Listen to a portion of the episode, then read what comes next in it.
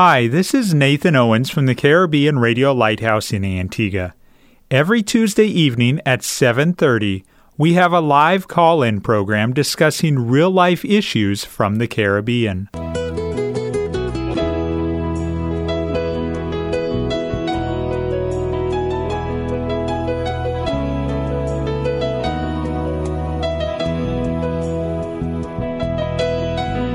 Sanctify them through thy truth. Thy word is truth. You're listening to That's Truth, a live call in program with Dr. David Murphy, designed to answer your questions biblically in this confusing culture. Dr. Murphy has over 30 years of counseling and ministry experience here in the Caribbean and is ready to answer your questions according to truth Good evening and welcome to another episode of That's Truth. I don't know where you're listening to us. I don't know whether it's in Antigua. I don't know whether it's on Tuesday evening or whether it's the rebroadcast on Saturday or maybe it's a podcast. Maybe you're listening from the other side of the continent, other side of the world. Doesn't matter. We are glad that you are part of the program tonight. Sitting across the desk from me, as usual, is Pastor Murphy. Good evening, Pastor. Uh, good evening, Brother Nathan. And let me thank those of you who are listening tonight. We appreciate so much you giving us attention. And it's not only the listening that we appreciate, it is the interaction, and we look forward to you interacting with us. Pastor, before we delve into our questions or our topic that we were discussing last week, I want to discuss a question that came in from a listener from the beautiful country of Australia. Thank you very much for sending in the question. And it was related to UFOs. Um, the question relates to the fact that there's a lot of confusion and uh, ultimately, possibly even lies, false information in the media, but wanting to know your thoughts on the frenzy about UFOs or unidentified flying objects that has caught the attention of the media, especially in the United States recently. And that comes from a listener in Australia. Thank you very much for sending that in, Rick. Well, to be very honest with you, let me first confess that I've not done much investigation into the subject, but since you raised it, uh, I probably need to do far more investigation than I will speak to this evening. Um, I did um, do some research. I did do some um, looking at matters. I had one or two books on it, which I've never read, to be honest with you. Uh, but I would like to say that, you know, a few years ago, if you talked about UFOs, you talked about belief in aliens, you would qualify to the mental asylum. Today, if you uh, talk about UFOs, talk about aliens, uh, you might get a government grant to do research, or you might be qualified to be a PhD in some, some institution. Things have changed. The reality is that something is really happening. Um, there's no question about it that things are occurring. Uh, the question is what is behind these manifestations. Um, 61% of Americans now believe that we are not the only intelligent creatures in the galaxy. That's 61%. Uh, 6% of Americans claim that they've seen some kind of a UFO. So if the population of America is 370 million, you take 6% of that, is a significant amount, more than a million people, to be very honest with you. Um, uh, 43% uh, of Americans believe that UFOs are real. Jimmy Carter himself said he saw a UFO um, um, himself. Uh, astronaut uh, Gordon Cooper uh, said that in 1951 um, we had two days of observing UFOs of different sizes and flying at different levels. Uh, the U.S. government in 1992 uh, was authorized to find uh, to fund USA uh, NASA, sorry, to search out for about um, intelligent uh, radio signals. Uh, this continued until 1993, and then it was stopped. And then it was continued privately by uh, something called SETI, which is a search for uh, extraterrestrial in- intelligence. So a lot of a lot of things have, have happened uh, in terms of the, the, the, this whole matter. Um, you've probably heard of the Phoenix Lights, which occurred in March 13, 1997, where hundreds of people in Arizona uh, saw unusual uh, formation of light, and uh, they even captured it on video. And there are many accounts of this. so there is something there. There's no question about that. I, I don't doubt that there's something happening. The pr- problem is that there's no hard evidence that would suggest that there's extraterrestrial intelligence. For example, in no spacecraft, there are no carcasses that people claim. Uh, there's no transmission between what is supposed to be these intelligent creatures and, and, and humankind. Um, there is credible uh, cosmic and automatic, uh, autonautical um, events that would lead people to believe that they are. Uh, but whatever is happening, um, I think there are one of few choices that you can make. Uh, number one uh, has to be that um, there are intelligent beings outside of, of planet Earth. I don't believe that, to be very honest with you. I don't believe that you're going to find little green men on some planet somewhere. I just think that's ridiculous. uh, so the other option either is that this is of God or this is of, of, of demonic um, uh, this is demonic activity. I pretty much believe that a lot of it has to do with uh, demonic uh, activity. Uh, as you would know, that all of these so-called aliens, where people say they've had contacts with them, um, they're, they're, telling these human beings that we're all divine, that we all need to evolve to a higher level of consciousness, that reality is what you make it to be, and none of them admits that Jesus Christ is the Son of God. So there's something uh, very, very peculiar there. The other thing I find fascinating is that in every case, light is involved. And I believe that if you check the book of Corinthians, it talks Satan um, masquerading himself as an angel of light, and his also angels are angels of light.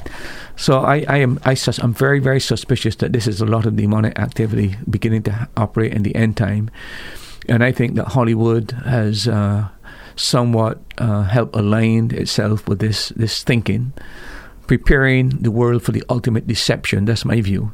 Um, so people, you've come up with ET. Uh, you've got um, Vanished. You've got a lot of.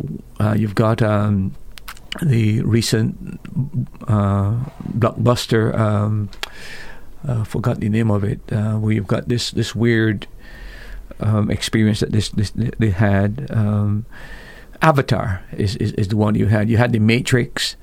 Uh, all of these are weird uh, Hollywood shows that clearly are put in people's mind uh, outside biblical Christianity and perhaps stretching their imagination that there can be some kind of intelligent being out there and that they're trying to get in contact. And by the way, all of this coalesces with the New Age movement.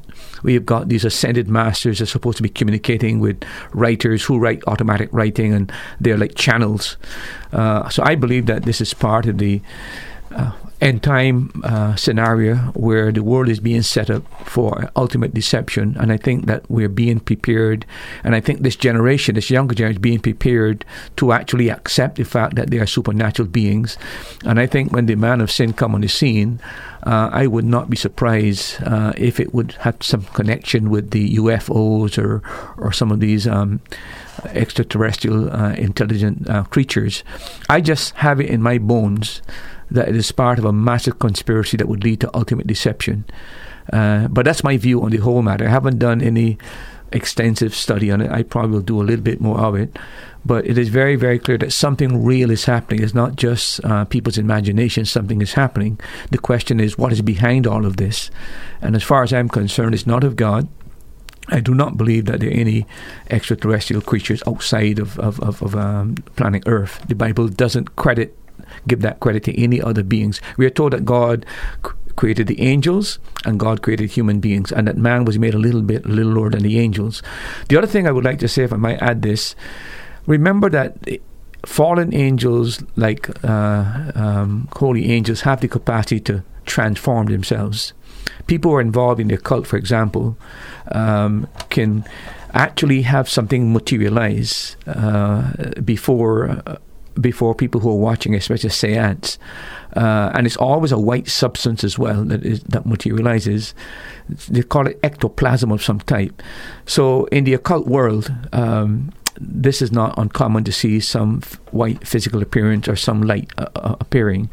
The, the, last thing I'd like to say is most of these people who report uh, witnessing these things and experiencing these uh, uh, taken away in some kind of spacecraft, all of them would very few are involved, were involved in the occult at some point in time, and I think that is very very significant. So I don't know if I could uh, be definitive of what I'm saying, uh, but I would like to believe that um, this is really part of the final uh, deception that will take planet Earth by surprise. And I think that this generation is being prepared to expect some supernatural or some superhuman to appear in the scene to solve human problems. And I just feel that it's all connected to this matter. Pastor, have you ever heard anyone speculate? Again, we can't know for sure, but that possibly an explanation for those that are left behind after the rapture would be that aliens abducted those who claim to be Christians? Yeah, I, I have a book. I started reading it, but it's almost 200 pages. I was hoping to get read it, but finish reading it today. But the gist in essence is that the guy is suggesting that this is part of a, a plot. That same thing you're talking about, that when the rapture does occur, the scientific community's answer would be this idea that aliens have um, taken these crazy Christians away to some other galaxy of some kind.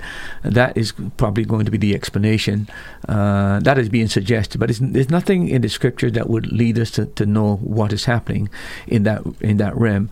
But I do feel it has to do with preparing us for the ultimate. When I say us, the world for the ultimate deception of the Superman coming. Because how can you explain that when the Antichrist comes on the scene, he is man, uh, claims to be God. But not only that, that he's able to give life to an image mm. uh, that speaks and, and moves. It's almost a kind of a robotic type of a thing, but it seems to be more than just be a, ro- a robotic. I'm not too sure if a, a, a, um, um, evil spirit, the demon, will take over possession of the this uh, image and animate it. But it is going to be a, a, level of deception that the world has never seen. But I think the world is being prepared for it, and I think people believe in these things are setting up the stage for this ultimate deception. I recently heard someone uh, talking about the hypocrisy that is explained only by how your worldview views situations like this. Think about this. Okay, people are searching outer space for the simplest uh, beep beep, you know, Morse code, and they'll say, "Oh, that's sign of extraterrestrial life." But yet they look at the complexity of DNA and they say, "Oh no, that's not evidence of a God that created us." There's you can't relate those two without saying that there's a worldview that writes off the idea of God to start with. Yeah, I agree with you, Nathan, because how is it possible for you to believe in aliens existing? Okay, and there's so much uh, empirical evidence that what is cannot have just have happened. Yeah. You don't get intelligence out of non-intelligence. You don't get personality out of impersonality. Nothing comes out of, of, of nothing basically. And we all know that according to all the basic laws of science, the law of thermodynamics, for example, that everything is supposed to be running down. So the Earth had to have had a beginning. But I do find it is very biased and very prejudiced that you prefer to believe in little green men, and you find it hard to believe in a great God who could create all that there is. it is part of the hypocrisy and the mockery, uh, but it just gives the idea of how incline man's heart is away from belief in God. The the anti-God spirit in man is one of total rebellion, and uh, it comes up very clearly in what he's able to accept, and at the same time reject some of the simplest truths that are so obvious because of um, his reasoning, etc. So, in the Bible, you can't find a specific verse that says you should believe or you shouldn't believe in UFOs. No, but I'll tell you. In the in the uh, in reading some of these things, some people use Isaiah, Ezekiel chapter one you know, we have the the the uh, the circle inside the circle. Yeah. They say that's a, a flying saucer, that's a UFO. uh, but of course, the teaching there, uh, symbolic teaching, is that you remember that they had a wheel within a wheel, and whatever they whatever north or south or east or west, of course, that's talking about God's omnipresence. He's everywhere, so it's symbolic of God's omnipresence that is moving in every direction you go, basically.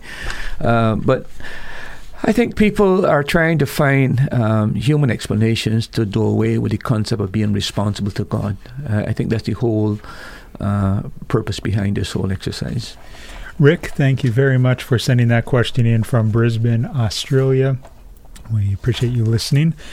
Time across the Eastern Caribbean on this Tuesday evening is 746. There's multiple ways that you can send in your questions to us. You can call and be put live on the air 1 462 7420. You can WhatsApp or text your question to 1 782 1454. Or you can go to the Caribbean Radio Lighthouse Facebook page, click on the Facebook Live video feed, and you can comment your questions right there on your device. Yeah, uh, Nathan, I did want to say something else. You know, I've heard, you probably heard it as well, but they're talking about the Roswell crash, uh, yeah. where they're supposed to have had little men and uh, spacecraft and stuff like that. Uh, and they found the debris and it was taken by top secret into American uh, top secret place, etc., to be examined and so on. You know, after the documents were declassified, um, it was discovered that really it was a top secret military project where they were using uh, one of these big balloons, using what you call a pre U 2 plane blimp. They were planning to use it in the Soviet Union. Remember that one of your planes was shot down uh, in the Soviet Union, and you cap- they were cap- one of the soldiers were captured. One of okay. the yeah, but it, it, had to do with that. But at the time, they couldn't let that be known because it would have jeopardized the plan for Russia, and Russia would have known what was happening. So it was a denial. But after the documents were declassified, that was the explanation. So, well, it's all these green men that they're supposed to have seen. People are saying that, and they think that it was a spacecraft.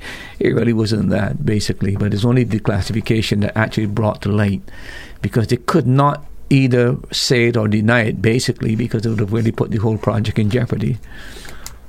But couldn't you just argue that I don't want to go down a conspiracy yeah, yeah. path here? But couldn't you just argue that that was the government's cover story when they were forced to declassify it? That they well, had? I suppose you can argue that. But uh, the other interesting thing, uh, Nathan, that from 1949 to 1969, uh, the U.S. Um, Air Force officially uh, studied UFOs, uh, and they had a project called Project Blue Book, and uh, they decided to follow up all of these sightings and all of these reports.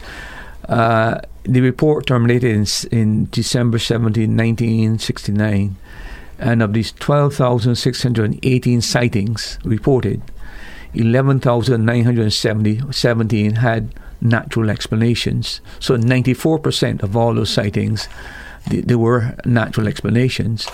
So that, that, that but again, they still have the six percent that they really weren't sure how to explain that. You're listening to That's Truth on the Caribbean Radio Lighthouse. No matter what your question is, we'd be glad to answer it from a biblical worldview. Last week, we began discussing the topic of codependency, a word that you may not use in your everyday language, your everyday speech with coworkers and with family, but the concept is something that relates to our everyday life.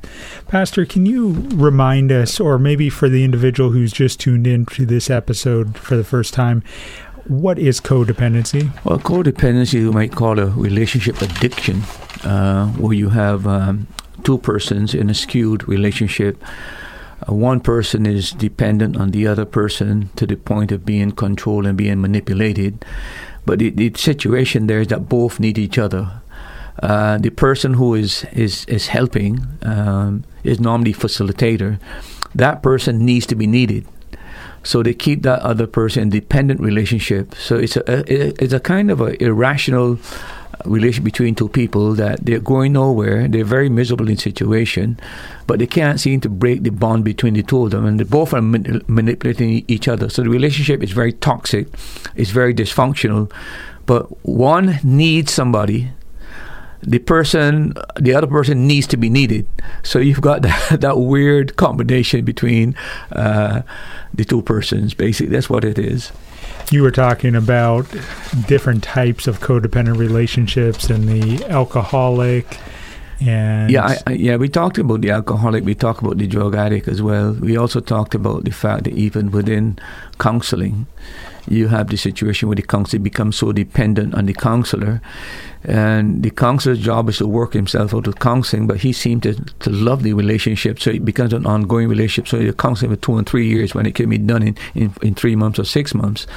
Uh, that is a reality that happens. And then you have an enabling wife who uh, encourages her husband by making all kind of false reports. He comes in drunk. He can't get to work on time, but he's constantly telling uh, the boss that he's ill or he's sick or something. Uh, that's another. And then sometimes it can be a teacher and a student. Very, very strange, but a student, a student becomes so dependent on the teacher. The teacher loves that dependency and keeps that going. Uh, and so there are a variety of ways in which that can be manifested. But the whole idea is, is a dysfunctional one, is not, not interdependence. Uh, both need each other, but for different reasons. This afternoon, I heard Dr. Jim Binney on the Radio Lighthouse talking about how man can become so dependent when reading scripture that he goes to man or to other commentaries to explain scripture rather than crying out to God or using scripture to interpret scripture. Would that be considered a type of codependency, or am I stretching I think, it? I think we be because codependency really involves people. To be honest with you, Okay. it's, it's actually two people. I think you asked me a question like that yesterday. And I, I thought of it afterwards, and I said I might have to retract that one. Okay. But a codependent relationship involves two individuals. Um, I think that the, the, the situation you're talking about is where a person becomes dependent on script on, on commentaries, books, whatever. I'm I'm pretty much a, a person who loves to do a lot of reading in those areas, so I'm got to be very careful how I speak. but yes, you can come to the point where um, you're not doing any study yourself, basically, and you can actually be dependent on writers and stuff like that. Uh, that is a fault in itself. Uh, as a matter of fact, I think sometimes the internet, because of the amount of information that's there, c- can be actually detrimental to pastoral study. And uh, pastors don't study because they can just quickly pull up something and, and, and, deal with it. Uh, I think there are detriments to those kind of things. You've got to be very careful and have a balance in it. What about the situation where you have a Christian parent and an adult child living in the home, but the adult child is going out to fetes and that type of thing? Uh, he's not attending church. Would that be a codependent relationship? No, that, that that could be one, but I think it's even worse than that. Where actually, in fact, rather than trying to get the person become independent, uh, th- they're not encouraged to work. They're not encouraged, even when they're home, they're not encouraged to do anything. They're pretty much lazy around, enjoy television, maybe go and play games, whatever it is.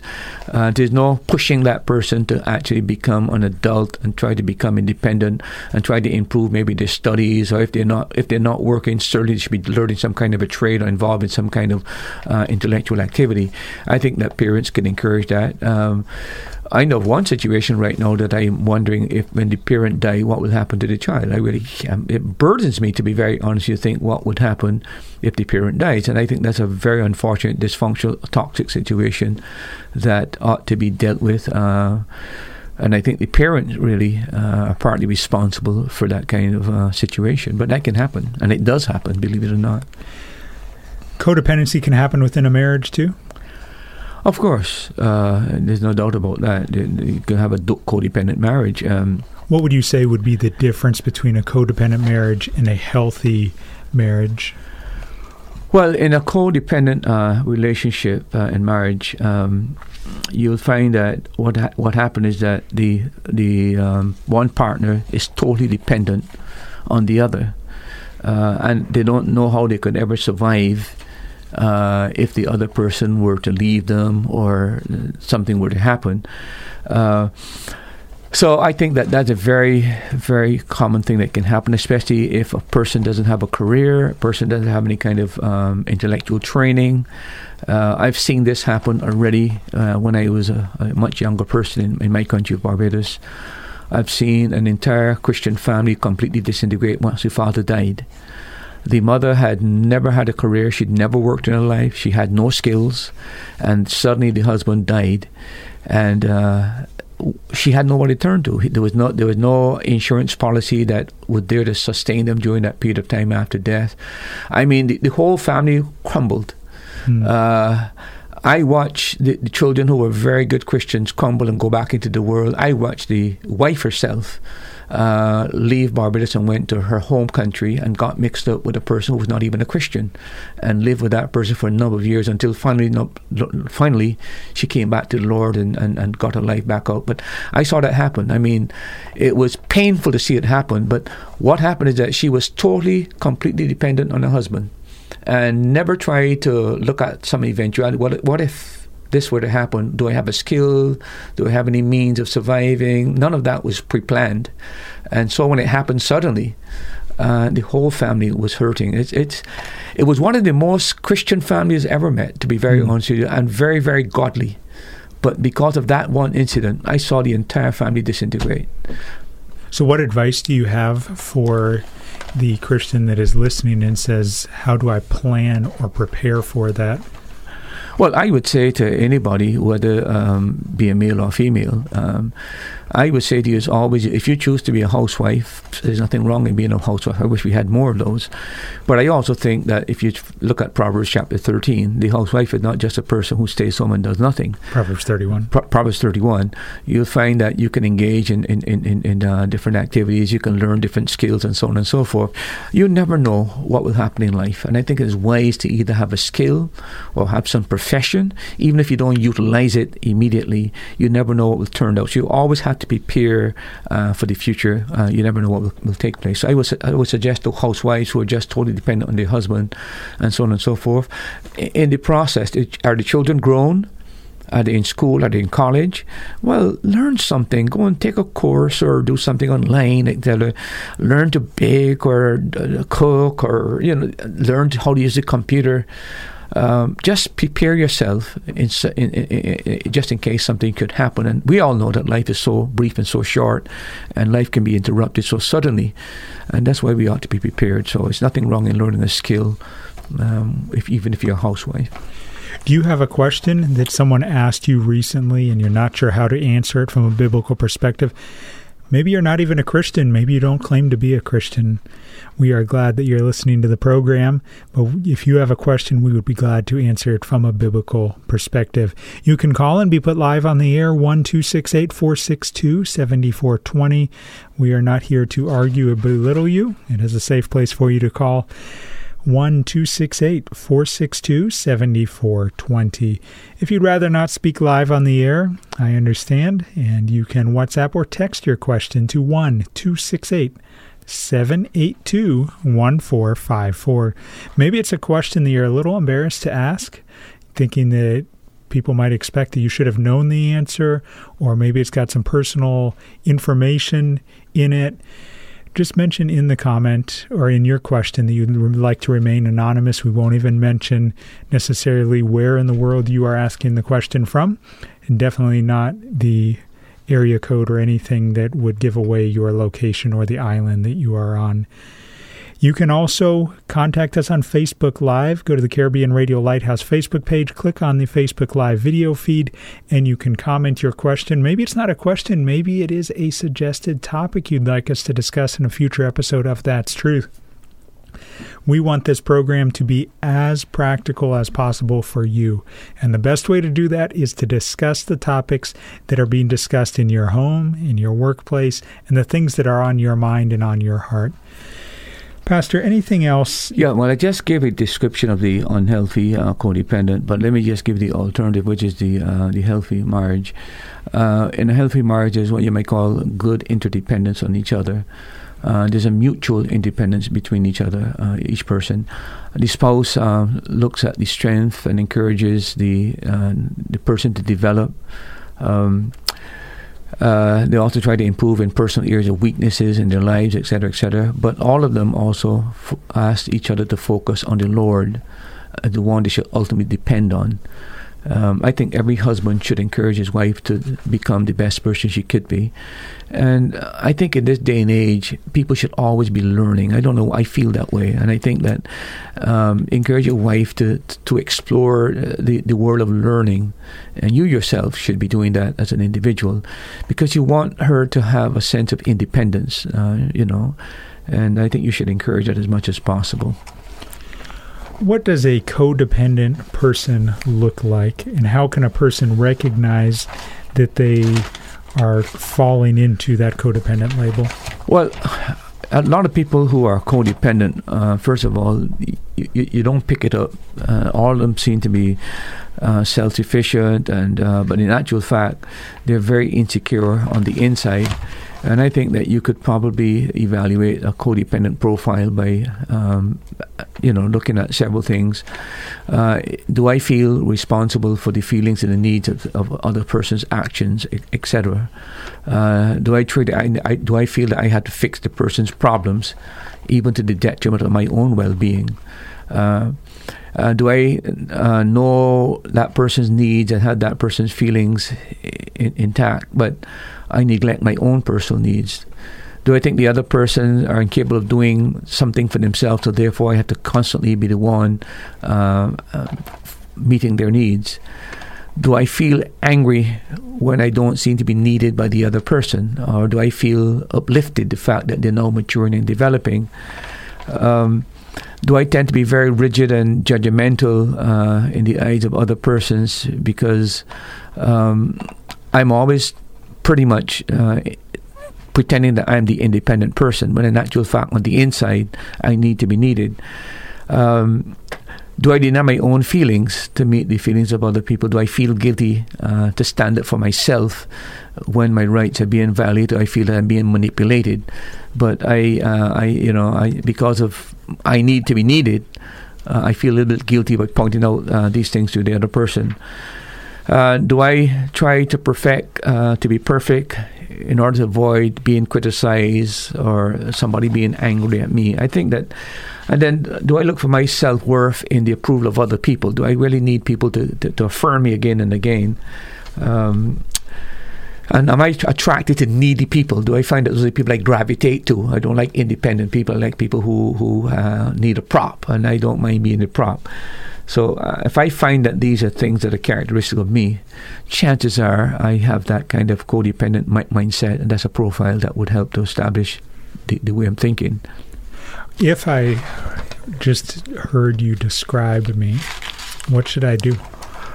Well, I think that the first thing that you've got to understand that you need pers- perspective. The problem with people who are um, codependent is that they're blind to reality, and they think that their asset, uh, what they perceive as an asset, they don't see it as a liability. So I think to, you need to get somebody to give you an honest evaluation of what they really think about you and how you how you how you deal with situations. I think that's the first step of it. The other thing is that. Um, you might need to get away from a situation before you can actually really, really have a, a, a balanced perspective on the situation. If that's a relationship, uh, you might have to break off the relationship to be able to see it from the outside. You're so engrossed on the inside that you can't see that it's a codependent relationship. And the other thing, of course, um, you've got a good Christian friend or a good um, person in the church that knows you well, uh, I think there's always the possibility of asking them to give you a, um, a, an evaluation of what, what they really think about you in regards to these matters and, and tell you an honest answer, even if offensive. I think that could be very, very helpful. The other thing, Nathan, is that um, if you go online, uh, there are some Christian websites that you can actually Google uh, codependency in the Christian Review, and you'll find that they will help you to do a, a kind of a, um, an analysis to, to see if you, you're, you're that type of personality. That can be very helpful as well. You're listening to the Caribbean Radio Lighthouse broadcasting from the island of Antigua on 1160 AM, 92.3 FM, and online at www.radiolighthouse.org. For this program on Tuesday evenings, we are also on Facebook Live. Go to the Caribbean Radio Lighthouse Facebook page, click on the Facebook Live video feed. Pastor, we have a WhatsApp comment that has come in. I totally agree with your statement, Pastor, that there should be more Christian housewives. There is so much a housewife can do to keep the family stabilized. Well, I think is no question if you check the Bible that that is the ideal. Um, uh, I feel as well, if I might say this, I'm not too sure who's sending in that. I do feel that a lot of Christians uh, should be housewives uh, especially in the first formative years of a child, a child's life. The situation is such because of the complexity of life and the expense of living uh, in the Caribbean, uh, especially if you have to rent and you have to buy your, your food. And you have to keep yourself dressed, etc., etc., and send your children to school. It is very, very, very high cost uh, place to live, and sometimes that requires that the wife helps the husband to supplement the income. Um, so sometimes it is really a necessity that two people be out there working. But I do feel that the sacrifice should be made, as I've said more than once in the program, during the formative years of the child. And when the child starts to go to school, then something can be done. The other option is if they decide they want to stay home. Uh, there are so many things today that can be done in the home. I right now I know of uh, two or three cases where uh, persons who had never baked before had now become professional bakers and are taking orders online for pastries and different types of stuff like that. Um, and it's becoming very, very lucrative. That is one option. Um, food is another option. Dressmaking is another option. There, uh, there are also some places where you can uh, use the computer uh, to do certain follow up and, and matters and, and, get a reasonable income. You can also teach English as a foreign language and be well paid uh, online. There are so many different things that can be done uh, in that regard. But I feel that um, it is important for uh, people to consider this. It's it's a, and I don't have to tell people who do housework, especially when your wife is away for two or three weeks. You begin to understand the real. Uh, the job in itself, the cleaning, the cooking, the washing, uh, the maintenance, uh, it, it is just constantly going, constantly going. So I, I, agree with the sentiments of the person who sent that in, and I hope that some people who are uh, especially during this COVID period, to actually think about it. And, and maybe the experience of it itself during the COVID uh, might show you that there are ways of doing things and still remaining at home. Question from a listener, Pastor Is it a sin for the wife to work outside of the home? No, I don't think you can classify it as a sin because. Uh, I mean, there's no biblical command uh, which says a wife should be at home. There's no biblical command that says if a wife goes to work, she commits sin. This is one of those areas that people have to decide and the conscience have to decide. Uh, what would you do then if a person, a home, a situation where the husband um, is, is bringing in a thousand dollars or fifteen hundred dollars? Uh, the rent is eight hundred dollars. The food is. Uh, if you've got four people, four five hundred dollars, six hundred dollars, that's that's thirteen hundred dollars itself he has to pay transportation. He has to dress when he goes to work. He has to have his tools, utilities. Utilities. I mean, we haven't talked yet. What what's he going to do? Um, what's the, what, what the child going to do? Is you going to stop the child from going to school? No, I don't think it's a sin. Uh, I feel that it's a decision that needs to be made between a husband and a wife. But I do feel that the uh, the serious thought should be given to being in the home during the formative years of the child. That's my view on that matter. Pastor, what does a codependent relationship look like in actual life? Well, it's a, it's, it's, a, it's a relationship, that I mentioned, a dysfunctional relationship where you have uh, a destructive cycle of manipulation and control, and where the relationship is actually robbed of its joy and happiness and the, the, dynamics that's going on there, as I pointed out to you, is that there's a person who really has a is very very dependent. Uh, they they have a need. They just can't seem to stand on their own two feet. They ha- they're tremendously weak. The problem is that the other person should should assist that person at the same time set boundaries and let the person know there are going to be consequences to wean that person off the dependence. But the problem with the other person is that they need to be needed and they keep the person in that dependent state uh, not allowing them to suffer any consequences, not setting any kind of boundaries, any kind of standards. So there's never an upliftment of the person where they begin to act any kind of independence.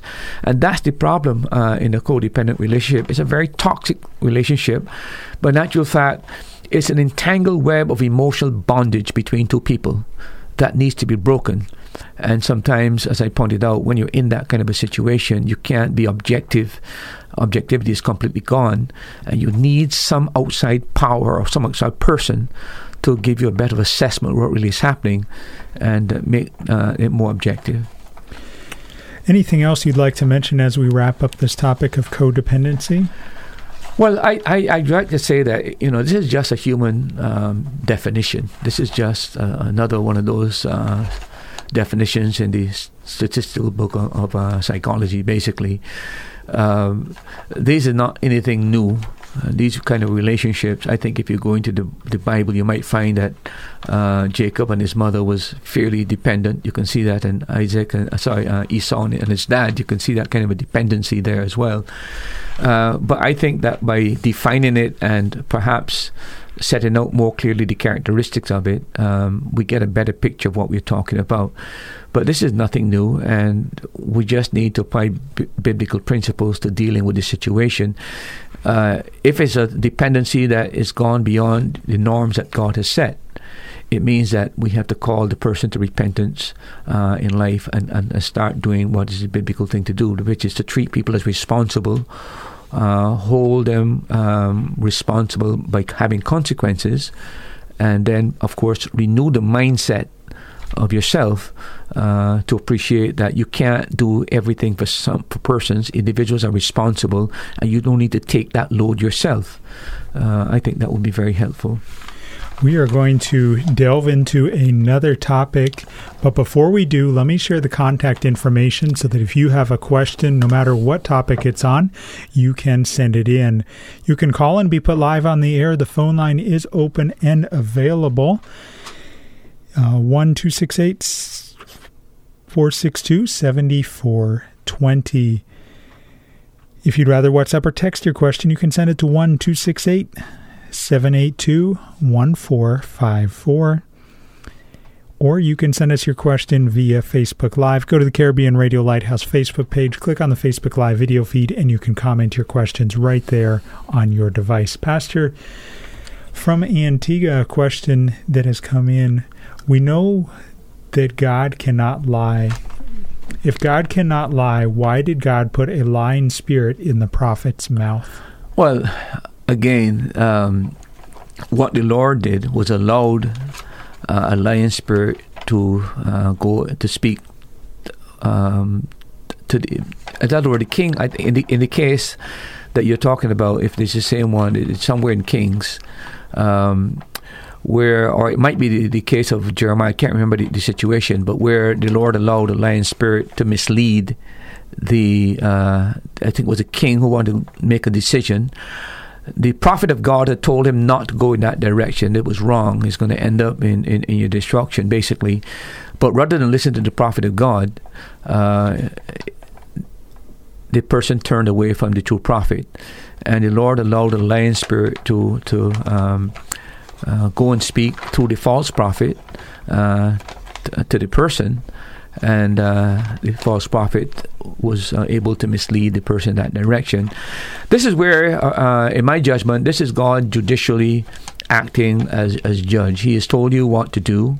He's led you to a prophet who has told you exactly what God desires of you, but you insist in going your own way. So the Lord has given the an evil spirit permission, as it were. All right, if you want to believe that, you believe that. Uh, by the way, you see that also in the in the book of Numbers. You remember the case of Balaam? He wanted to curse Israel, and uh, the Lord intervened and uh, really couldn't curse Israel. But then at the same time, he go back to the Lord and he asked the Lord again, "Should I go?" And the Lord said, "Oh, you want to? You just go ahead." And you remember on his way when he's going, uh, quite frankly, there was an angel in the way about to slay him. And good fortune for him that the donkey had better sense than he did, and saw the angel uh, with the drawn sword, and he plunged against the the, uh, the, the fence, and he got bruised, and then he beat the donkey, saying, "Why you know why in the world did you uh, you, you did do this?" And the Lord opened the eyes of the prophet Balaam, and he saw exactly what uh, happened there. That the angel was standing in the way. But notice that he had asked the Lord, "Should I go and curse?" The Lord told Balaam, "Absolutely not." But yet Balak was able to bribe him, so he comes back to the Lord. Okay, if you want to go, you go ahead. It's that kind of a situation where a person has made up their mind what they're going to do, and the Lord, out of judicial judgment, allows it to take place. Uh, so, in, in a case here where the Lord has already revealed what His will was, but the person refuses to do it, uh, the Lord gives permission to an evil spirit. Okay, if you want to believe these false prophets, go ahead and the false prophet is deceived by the evil spirit. So I don't see any problem with that. I, I think it's part of God's judicial discretion in, in, dealing with these matters that people who refuse to listen to God, um, God turns them over and allow them to be exposed to, to evil. That's their choice. Thank you very much for the individual from Painters Antigua who sent in that question. As we, yeah, I, I wanted to in the before we leave to go into the other topic, Nathan. I just wanted to uh, say that when you're dealing with these uh, persons who come for help because they think that they're codependent, um, a few things quickly. Yeah. N- uh, number one is uh, the need for clarification. Uh, as I mentioned, codependency tends to destroy objectivity and perception. Uh, that person needs to sort out reality from fantasy, and that's where they need some clarification: is is this a codependent relationship or not? Because they they may not be able to see it, believe it or not. They may think they're doing the, the best for the person, but don't realize that they don't want to release the person and keep the person in a dependent situation. Secondly, the, the matter of detachment. Uh, you have to get become mentally, emotionally, sometimes physically detached and uh, disengage from the entanglement there to be able to perceive it. Um, this may require you recognizing that people are responsible for their actions. Uh, number two, you can't solve everybody's problems, and that consequence are a normal part of life, and sometimes it's the only way to turn people around. So I think being detached and looking at that objectively might help you. The other thing is t- teaching the other, teaching the person responsibility.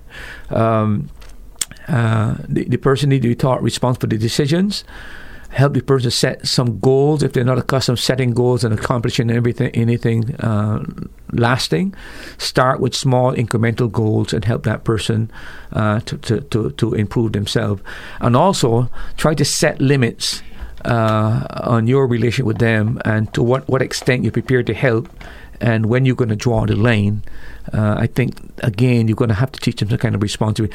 The other thing is to finding some uh, person who's willing to work with the person to wean them off this this concept of uh, this this this sense of dependency.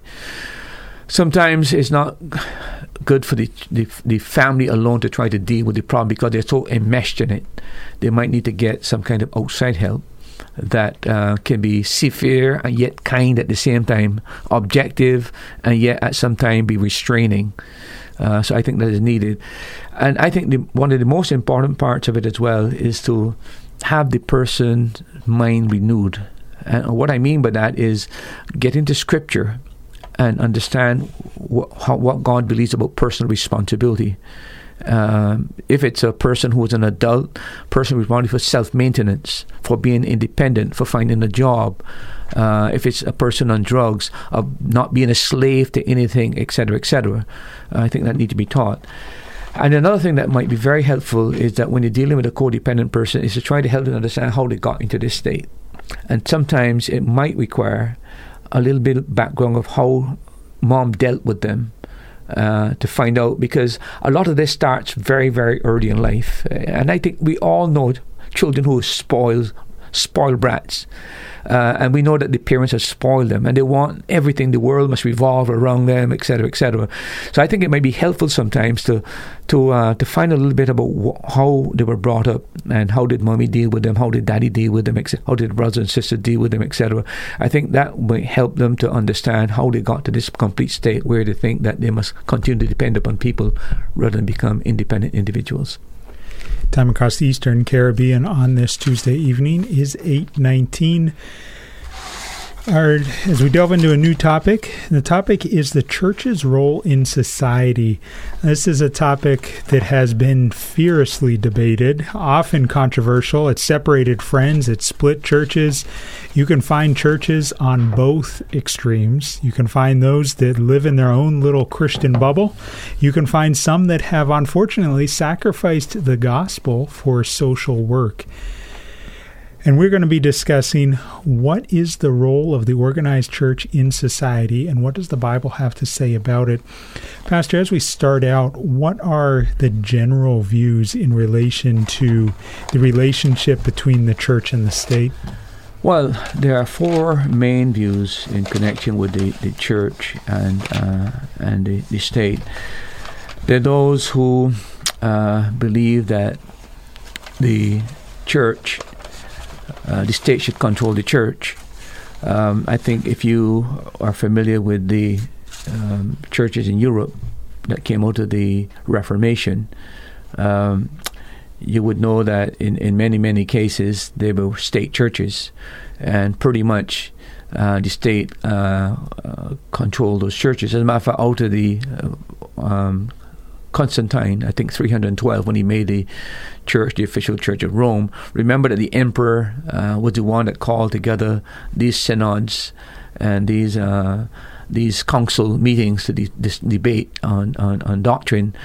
Um, so that is one of the, the things that uh, one of the ways that the church has interacted with the state, where in actual fact, rather than the church controlling the state, the state control the church. That is one option.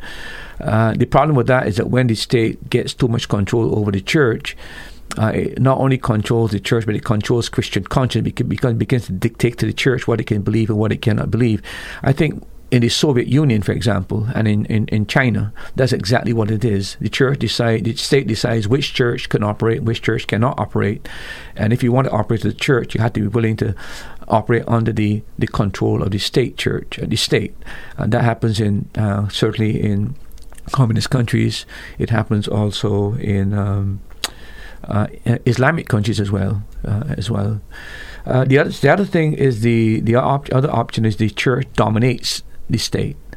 Uh, and I think that if you were to look at the Dark Ages in, in church history, uh, you find that the Catholic Church was the predominant institution that actually controlled the state uh, for several hundreds of years, almost 300 years. The church was the most powerful entity in Europe. Uh, as a matter of fact, when I did uh, world history, I forgot the king, but one um, pope made one king stand out in the uh, snow with his shoes off until he had repented. They excommunicated him, and the, the guy actually did it and was re- re- restored. That gave an idea of how powerful uh, the church was. Um, you also still you still find that, by the way, in in churches like. Um, in, in, not churches, but you find in religions like Islam. You take Iran, the Ayatollah is the, the key man in, in, Iran. He's a religious leader that actually controls the political directorate, to be very honest, the most powerful man uh, there. So that's another situation where um, the, the state and the religion uh, operate. The other thing is, the other, other position is that they're two independent entities and they're mutually exclusive where the church has its role to play and the government has its role to play. Uh, but they they don't cross lines. Basically, they're just completely focus on their particular area of sphere of responsibility and purpose. The fourth view is that while it is true that the church and the, and the, and the state are independent, there can be some interaction and there can be mutual respect and the understanding of uh, delegating of responsibility in different spheres of, of, of um, uh, areas of life. That is perhaps the one that I would be more inclined towards. Um, I think the mistake is made that the church, uh, you know, the idea that the church must never have a voice in society and, and it must never speak about matters of politics, etc. I don't think that is supported. Uh, I, am not for that. I think the church should be able to speak its voice. I think the church ought to operate with government. For example, uh, recently we had a meeting online where we learned that one of the ministers uh, within one of the Baptist churches was asked by one of the leaders of the government of how do we solve the problem of the family. Now, don't tell me if the government turns to the church and said, listen, we have a family problem in, in Antigua. The home is broken down. We're looking to you for solutions. It, to me, I'd be dismayed if the church would close a blind eye to an opportunity there to try to uh, uh, work with the government to see how we can best restore families in, in Antigua and rebuild a family. So I think there can be healthy interaction and I think as long as the government stays within its sphere of responsibility, the church can stay within its spheres, but there can be healthy interaction and recognition, recognition of each sphere of, of authority in relation to, to matters, uh, uh, whether it be dealing with spiritual matters or moral matters. The statement, separation of church and state, would that fall in line with the third category as far as two independent entities and the two shall not mix? Is repeat that again. The statement separation of church and state. In uh-huh. other words, don't bring your church philosophies into the oh. into the courthouse and that kind of thing. Well, you know that that is really the the Baptistic position that came out of the Anabaptist movement. Uh, but the reformers never totally accepted that there will be complete uh, separation with state, and, and, and in other words, that there was no role for religion uh, in government. As a matter of fact, whether it be the British government or the American government, all of your founding fathers had a play, had a saw a prominent role for religion. As a matter of fact, I think it was George Washington who said that democracy was only made for moral people. And uh, there are people uh, that have always understood the role that religion would play in, in connection with government. But the position that separation of state and, uh, and the church it's really an Anabaptist movement that, uh, that became very ingrained in, in Baptist circles. Time across the Eastern Caribbean on this Tuesday evening is 826. We're glad that you're listening to That's Truth. It's a live interactive call-in program. The voice that you hear teaching is that of Pastor Dr. David Murphy, the pastor of Grace Baptist Church here in Antigua. And we would love to have you come visit Grace Baptist Church, especially if you are looking for a church. If you are in a church that is preaching the gospel, we are not trying to draw you away from that church if that's where the Lord would have you to be. But if you are in transition and looking for a place to worship together with fellow believers and to hear the gospel preached, we would welcome you to join us at Grace Baptist Church on Roan Henry Street in Gambles Terrace, Antigua. Sunday school starts at 9 a.m. and Sunday morning service starts at 10 a.m. If you have a question, you can call and be put live on the air 1 462 7420. If you'd rather WhatsApp or text, you can send your question to 268 782 1454. Pastor, can you give us a little bit of a historical review of the role of the church has, that the church has played in society? Well, there are different um, historical stages that you can trace uh, that give an idea of how the church perceived itself and, and the level of involvement uh, within society. If you take the first uh, 300 years of church history, um, the church was heavily involved in social action uh, but not through governmental agencies. In fact, Christians were excluded from public life uh, because of intense persecution. Yet they were widely recognized for the kind of social work they were doing. For example, they were known for almsgiving, that is, giving money that would be donated to the poor. They were also known for supporting widows and orphans. Uh, as a matter of fact, uh, I have a quote from the Emperor Just, uh, Justinian, uh, who complained, and this is what he complained Julian, sorry, Emperor Julian. He said, These godless Galileans feed not only their own poor, but ours too. Uh, he was upset that the, the church was actually taking care of not only their own, but taking care of the pagans as well. Uh, they also uh, were deeply involved in the care for the sick and the disabled. As you would know, the first hospitals that were formed were formed by Christian institutions. It was not a government uh, idea or government plan to come up with hospitals. It was the church that took on that responsibility to care for the sick. They also uh, were deeply involved in the first 300 years for the care of prisoners and slaves. Some even sold themselves into bondage so they can set free slaves. Hmm. Uh, that was the kind of social interaction. They also provided work for people who were unemployed, uh, engaging them in their own activities. If they were like craftsmen, uh, bring in people that were not employed to work with them in that matter. And also, they were uh, especially uh, involved in suffering for times of calamity uh, when there were plagues the Christians were the ones who continued to pray, care for those who were dying when everybody was running. Uh, Christians were staying on and curing. It's like what was going on in the uh, the Ebola thing in in um, Sierra Leone, etc. Remember, it was Christian doctors that put their lives in jeopardy, uh, put their lives in jeopardy to try to solve that problem. But that has been the history of the church in terms of involvement in society, and then uh, providing hospitality for those who were on journeys. Uh, the church was always willing to, to when people were traveling and they didn't have a place to stay. Uh, church people always willing taking strangers uh, in that kind of a ministry. So the first 300 years, there were a lot of social activities, yes. Pastor, we have a caller from Nevis. Nathan, thank you for calling and go ahead with your question, please. Yes. Hi, Good Nathan. evening. Good evening, sir. How are you doing? I'm not doing too badly. I haven't heard you for a while. I tried to call in last week, but the, the phone just wouldn't go through. Uh, okay. We always love to hear you. Yeah. Um, my question is on Psalm 37, verses 9 and 11. All right, let me read those. Psalm 37, verse 9 to 11 says, For evildoers shall be cut off, but those that wait upon the Lord, they shall inherit the earth. Verse 10 For yet a little while, and the wicked shall not be.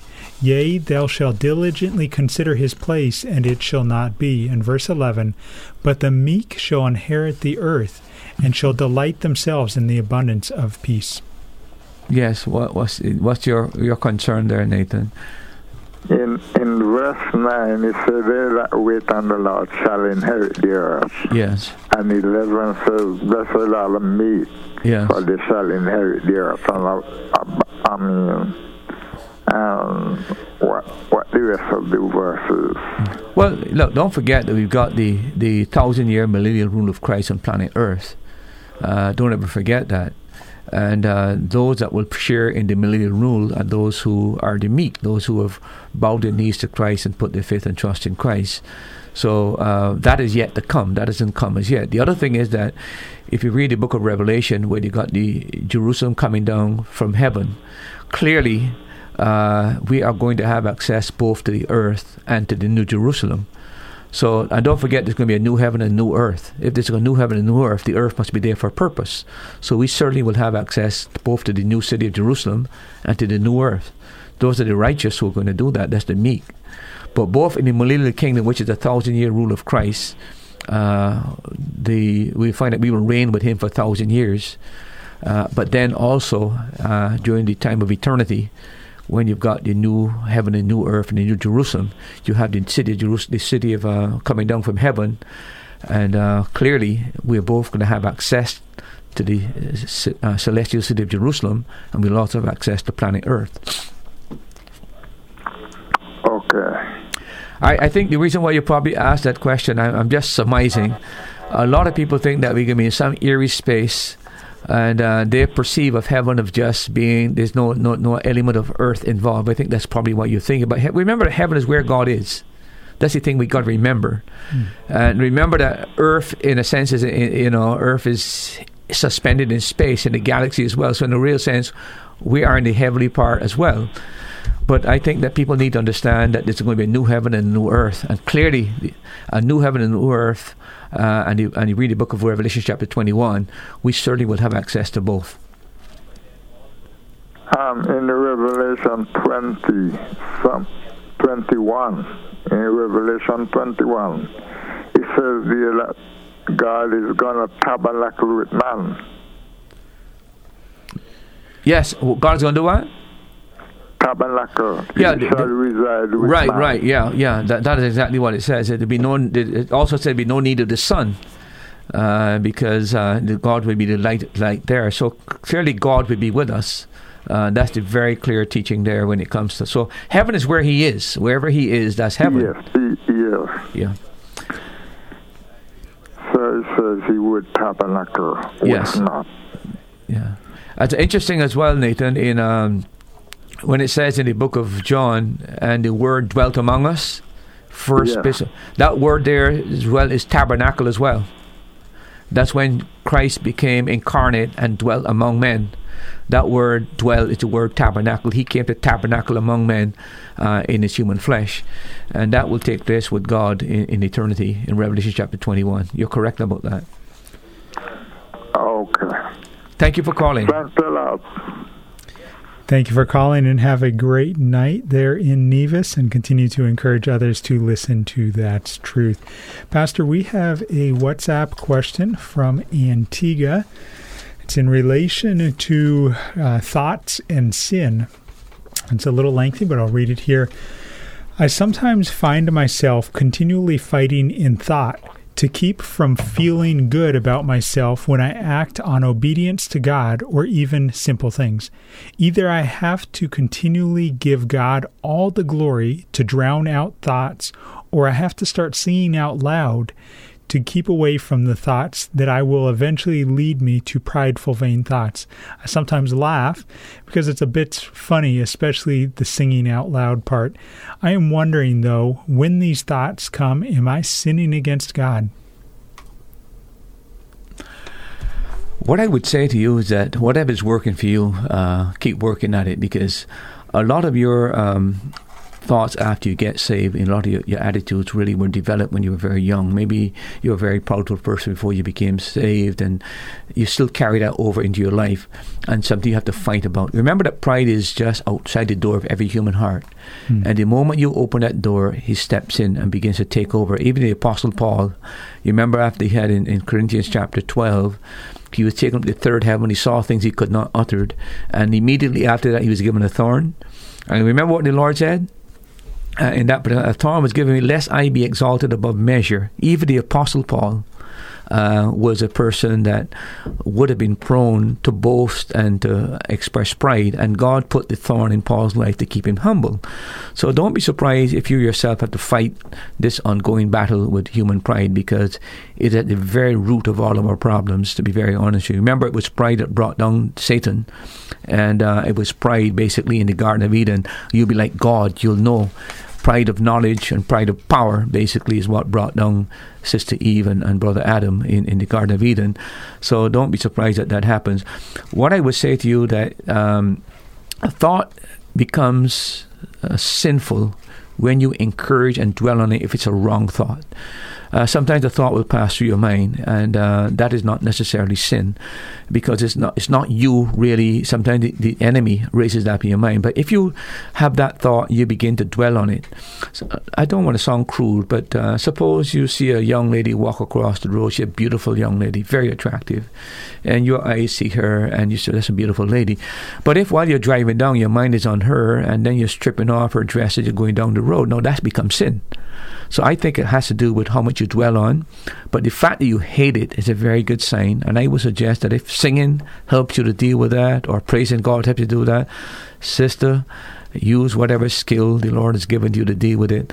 But it would be an ongoing battle uh, in your life. Chances are. Uh, it has some roots in your uh, early Christian life before you uh, your life before you were saved, and and uh, that hasn't left you. It's just one of those uh, appendages that remain that gradually will fall off eventually as you gain the victory and you keep practicing what God has given you to do. As you were giving that answer, Pastor James 1.15 came to my mind. Then when lust hath conceived, it bringeth forth sin, and sin when it is finished bringeth forth, forth death. death. Correct, correct, correct.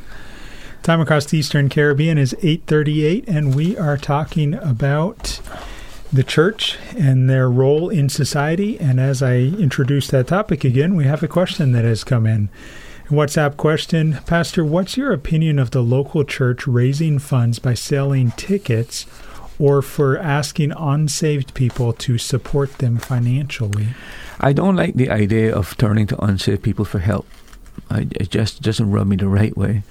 Uh, but I think uh, if it is within church or within a ch- church denomination where you're trying to support a venture, I really don't have any problem. For example, if the church um, wanted to um, do a, a, meal, for example, uh, they're going to go on missions. The, the, young people are going on a mission trip, say to St. Kitts. They're going to spend a week in St. Kitts. They need to find ticket money. They have to find place to sleep. They have to find food, travel, etc., etc. I see nothing wrong in the young people deciding to, to do a, um, a barbecue or do a meal, and then ask the other churches to support that, etc., etc. If the other churches want to donate without uh, getting, albeit, but I have no problem in it per se. Um, I just think that the, the Lord's work should be supported by the Lord's people. Uh, we all know that, but there are projects that we do that the New Testament church did not do it. I mean, and, and remember that uh, travel today, if you're going to travel, 12 young people going to another island, you think of the cost of that alone. Sometimes the, these young people are in homes where the parents are not Christians and even if the parents are, are Christian, depending on how many kids are in the home, to find that kind of funding uh, to go. Sometimes the church will help, and most cases the church will help, but again, it can't help in every direction. And I think it, it, it helps the young person as well to understand uh, responsibility and maturity and get involved themselves rather than just depending on other people just meeting their needs, that they be creative. When I was going to Bible school, I didn't have money.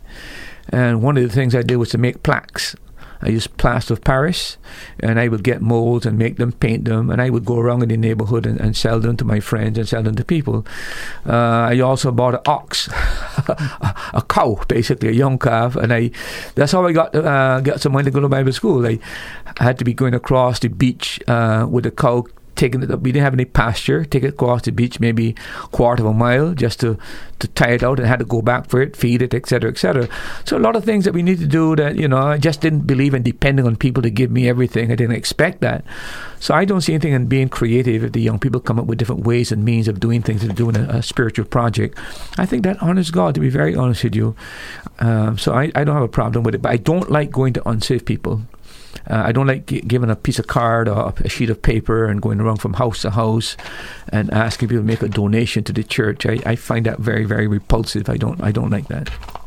Thank you for the questions that have been sent in thus far tonight. If you have a question, you can send it via WhatsApp or text to 1268 782 1454. You can call and be put live on the air 268 462 7420. Pastor, you were talking about the historical role of the church uh, and the role they played in society, and you were referencing the fact that they helped in the plague back in the Dark Ages, but also even over the last few years in Liberia and West Africa with Ebola. Anything else that, from a historical standpoint, that you want to remind us? Yeah, of? I was just tracing it. I was saying within the first 300 years, basically the church was actively involved in society, and they were actively involved on a very so a lot of social programs. A lot of what the government is doing today is what the church used to do. Uh, whether dealing with people, children who, who were abandoned and uh, left in exposure, uh, the church took on that role. Whether it be p- widows who were neglected, the t- church took on that role. The church was a caring society. Uh, and uh, they really, really were actively involved in this program. Then we come to Constantine 312. I mentioned the first 300 years. Uh, the outcast minority, which was the church, which had no role whatsoever in government and uh, high class society, gradually became the establishment because in 312, of course, Constantine pretty much was responsible for the church being. Um, uh, the church being accepted by the state, and the, the church became the state state church basically. And uh, what happened is that the church was excessively manipulated by government because it was now the government that was appointing uh, bishops and archbishops and priests, etc., etc. So uh, it, during the Constantine period, you've got this now where the state begins to control the church and dictate to the church and call council, etc., etc. Um, as time passed on, however, after Constantine, the church got tremendous power. Where the tables turned now, the, where the state was controlling the church, now the church began to control the state. As a matter of fact, let me give you a quote from two of the popes. Pope Gregory VII, uh, 1073 to 1085. This is what he said. He said the Pope alone may use the imperial insignia. Now, this is the, the emperor having seals, etc. Yeah. He said, All princesses shall kiss the feet of the Pope alone. Wow. He may dispose emperors. He may absolve subjects of the wicked rulers from their allegiance. And this is what this is what uh, made kings fear the, the, the Pope. Every state and every uh, king, the people sh- swore loyalty to him. That's what gave him his power. But the Pope now had power to tell those people you should you can you should no longer you can you should no longer be loyal to the king. So immediately he loses his power, and the people side with the Pope. That's the kind of power that he has. Let me give you a quote from uh, Pope Innocent. This is eighteen sorry eleven ninety eight to twelve sixteen. Uh, he was probably the most powerful pope, and he was one that constantly maneuvered uh, the Europeans as he wished. Uh, he claimed that the Pope was the head of the church and they have, had every right to the allegiance of every secular ruler because he was the he was God's vicar. So every secular ruler now must swear alliance to the Pope.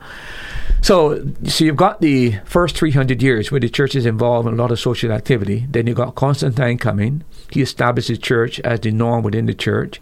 The, the state controls the church, but tables turn. The, the, the Pope now controls the. And then we come to the Reformation. And uh, this is where uh, things begin to change in terms of how the church was being perceived. And what I mean by that is that the Reformation uh, called for a separation of the church and the state. Uh, the Anabaptists uh, carried it to the other extreme. They uh, thought that civil government was not for Christians, and they felt that civil government was only for non Christians and that the, the, Christians should stay out of, of civil government. And uh, today, by the way, the Anabaptist belief is still manifested in the Amish and the Mennonites. They don't get involved in, in, governmental matters. It's like they exist in a different world altogether. The Anabaptists basically push that, and uh, you still have the remnants of that today. Baptists uh, are the ones that uh, really were very, very strong in emphasizing the separation of the church and the state. And quite frankly, uh, this has been the Reformation position. The church and the state uh, should be separated. But that did not mean that they were not to influence each other. Because you'll notice that out of the Reformation, you had the Lutheran Church, uh, you had the, uh, the, the Presbyterian Church, you had the Scottish Church. Even though they recognized the government was separate, the church still had influence on government. So it was not an exclusive where this is our domain, this is your domain, you just rule this and you do. There was an interaction between the church uh, in the state. And this is what has prevailed um, in the northern part of Europe, where the Protestant Reformation dominated. Those nations that colonized the New World in the north, like Canada and America, that Protestant concept was carried over to the North American countries. However, in the southern part of Europe, which was still dominated by Catholic, that concept of the church controlling government was carried to the southern country. That's why you find in South America so much like light and darkness between the north and the south. It has to do with the Reformation brought the idea of separation the state and church, but the the Catholic has maintained the dominance of the church over the state. So you find there's a lot of Catholic control uh, in South American countries, especially when missionaries started to go into South America. No institution did more to stop Protestant missionary work in South America than the Catholic Church. They saw it as an affront to the Catholic movement, etc., etc. So, uh, and then the other stage I was saying, Nathan, is the uh, evangelical awakening that uh, began in England and Scotland um, and this is what really changed the whole course of uh, the idea of government and even national identity. And from 1750 to 1850, for 100 years, uh, British politics was dominated by what you might call the Anglican evangelicals, people that came out of the the um, the the awakening. I don't know if you ever heard of the Clapham sect yet. This is a, a group of um, evangelical Christians, especially out of the Methodist movement. Uh, they uh, really had the church playing a major social role uh, in a lot of um, social changes that were brought about um, in England, uh, in America. I think we all know that um, William Wilberforce, uh, Granville Clark, Thomas Clarkson, Zachary Macaulay, and Lord Shaftesbury, these are men that were involved in bringing down. We, we, we did slavery already, abolition of slavery, but it also brought the humanization uh, of workers of workers in factories and in prisons. These men also work for the relief of debtors, people who were put in prison for debt and couldn't come out until they paid the debt. They did that, and also they also work a lot to do with uh, discrimination against minorities. And another thing that they did, uh, Nathan, is that they're the ones pretty much responsible for making Sunday a day of rest where you wouldn't have factories would close down. These men uh, were the ones responsible uh, for that as well. And then uh, even the national lottery back in those days was squashed as a result of this kind of work that these men did. So, uh, in the evangelical awakening and the byproduct of that, uh, led to a lot of social changes, and they got involved in social activities and trying to change the society uh, into what it should be. Um, so they played a vital role, a vital role in that part. Oh, the other thing is, you, you know, cockfighting. Yeah, that was put to rest after the evangelical awakening as well. That was being practiced in England, and that too was put to rest. Even even profanity and adultery was uh, legislated against as a result of the evangelical awakening, and uh, these men working to bring about social change in their country. If someone came to you and said, Pastor Murphy, the government of Antigua is looking to put legislation in place that would make it illegal to curse, that would make it illegal to commit adultery. Would you support uh, that type of thing? Is that the place of the government to legislate that, or is that overreach? Well, I think, to be very honest with you, I think the the people elect a government, and a government is supposed to do as much as possible to listen to the voice of the people and also try to put legislation which is in the best interest mm. of the citizens. Okay. Now I understand, for example, uh, buggery laws. Uh, on buggery laws, if you were caught committing buggery, you put in jail. It's illegal. Said that. Um, clearly, buggery is evil. It is sinful. it is ungodly. It, it's immoral, etc., etc. But I am not too sure that I would agree to put somebody in jail for it. Mm-hmm. I, I, I, am not too sure I would agree to that, to be very honest with you. I think in a democracy, however, that doesn't mean that I am comfortable. Uh, what a man wants to do in his bedroom is his business. But when he starts to promote it in public, which is detrimental to the well being of the younger generation, I think that should be made illegal right? So I don't think there should be any parading or boogery and stuff like that in, in, uh, in, open parade because I see that as detrimental to society. Okay, so I would not be for that, but I can understand uh, uh, the idea that um, you know I'm not sure. I really, it's a very ambivalent matter on this matter because within a democracy you must have some kind of freedom.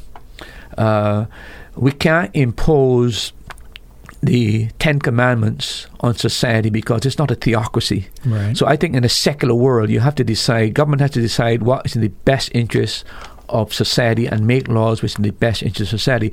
I would never be for the government changing marriage uh, marriage laws uh, that you can know two people who are of the same sex can marry. I can never support that because that's clearly uh, uh, contrary to God's will when it comes to marriage, right? So I would not be for that to, to, to happen. I would not be for uh, legalizing transgender either, that the body a male change for a female, a female change to a male. That is completely contrary uh, to God's design. Um, but so I think it's a it's a very ticklish one within the democracy to operate within democracy. Uh, the church, for example, we can never tolerate any kind of buggery in the church, any kind of homosexuality in the church. The church should never tolerate that. That should be disciplined. It should be dismembered, cast out of the church until there's repentance, whatever it is. But when it comes to society, the idea of uh, jailing people because of this, I think that that is not the role of the of the of the church if you just heard pastor say a person should be dismembered, I think he was meaning that they would be their membership revoked, not not yeah. Torn I, up, I, don't I don't I don't mean to castrate or whatever. what I'm saying, removed from being a member of the church. I think the church itself has to be a model. And I think the church has to exercise, exercise discipline when people go contrary to the principles of Scripture. But the church is not the government, and the government is not the church. And we need to recognize that. We can't expect the, the government to function as a church uh, I think that it's reasonable to understand it as well. You're listening to That's Truth, and we have about four minutes left in tonight's episode. If you have a question, go ahead and send it in via WhatsApp or text 1268 782 1454. If we don't get to it tonight, we will start out next week's episode asking the question that you send in. Pastor, this is a very practical question that relates very much in the year 2021 So, how, as we talk about the church's role in society, how do you respond to the argument that when you look at Scripture, Jesus and Paul were not involved in politics, so we shouldn't be either?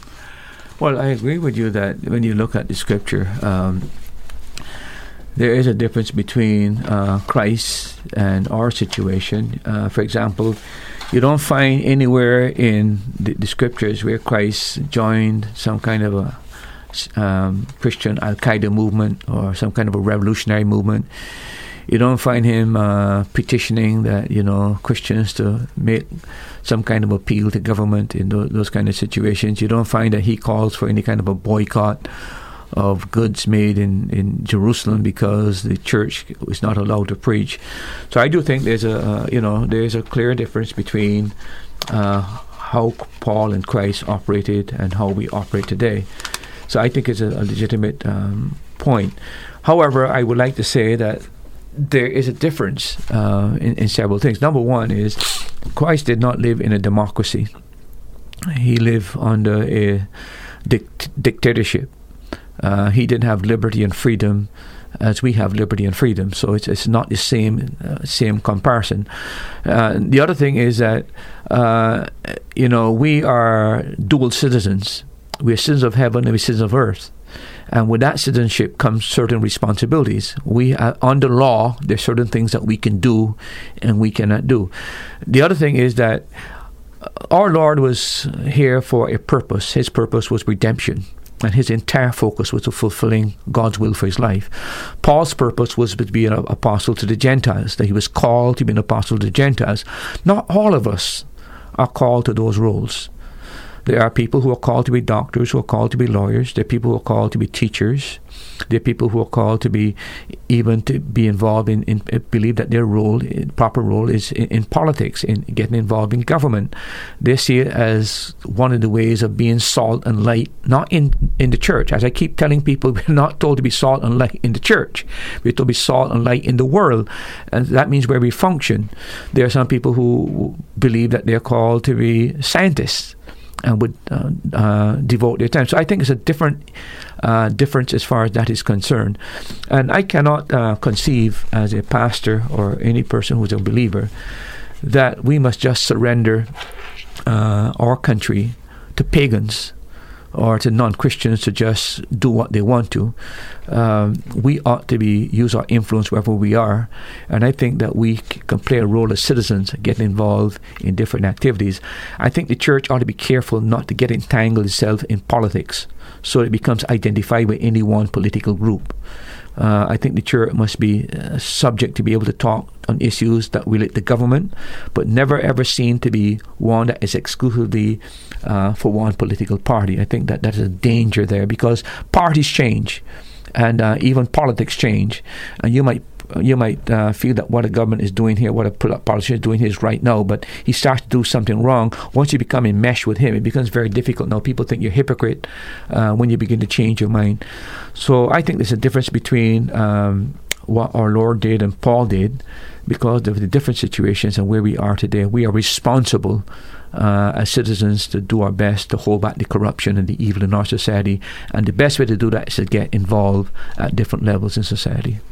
To end out this week's episode, I have a hypothetical situation for you to respond to, Pastor. You have a church, you have a deacon by the name of Thomas. Thomas is a godly man and he feels that God has called him into politics. He gets elected for Party A and that party is in control. Should Thomas resign from being a deacon of the church? I don't think that's necessarily needful. I don't let me think that more carefully, but right now I can't see any reason why that should be. If he comes up with a policy in government that is clearly anti scriptural and he supports it, that's a different matter. But I don't see any justification for him having to remove himself from a spiritual role because he's elected as a politician. I was asking it in light of the fact that you don't want the church to come across as supporting a specific party. Oh, maybe I need to give a little bit more thought, Nathan, because I wasn't looking at it from an angle. I'm looking yeah. from his role in a citizen of a country. Well, but I think there's a conscious matter for him. If he feels it's the right thing to do, I wouldn't stop him either. Thank you for joining us for today's program. We pray that the Holy Spirit uses the truths shared from God's Word to strengthen your faith. Now you've heard it. That's truth.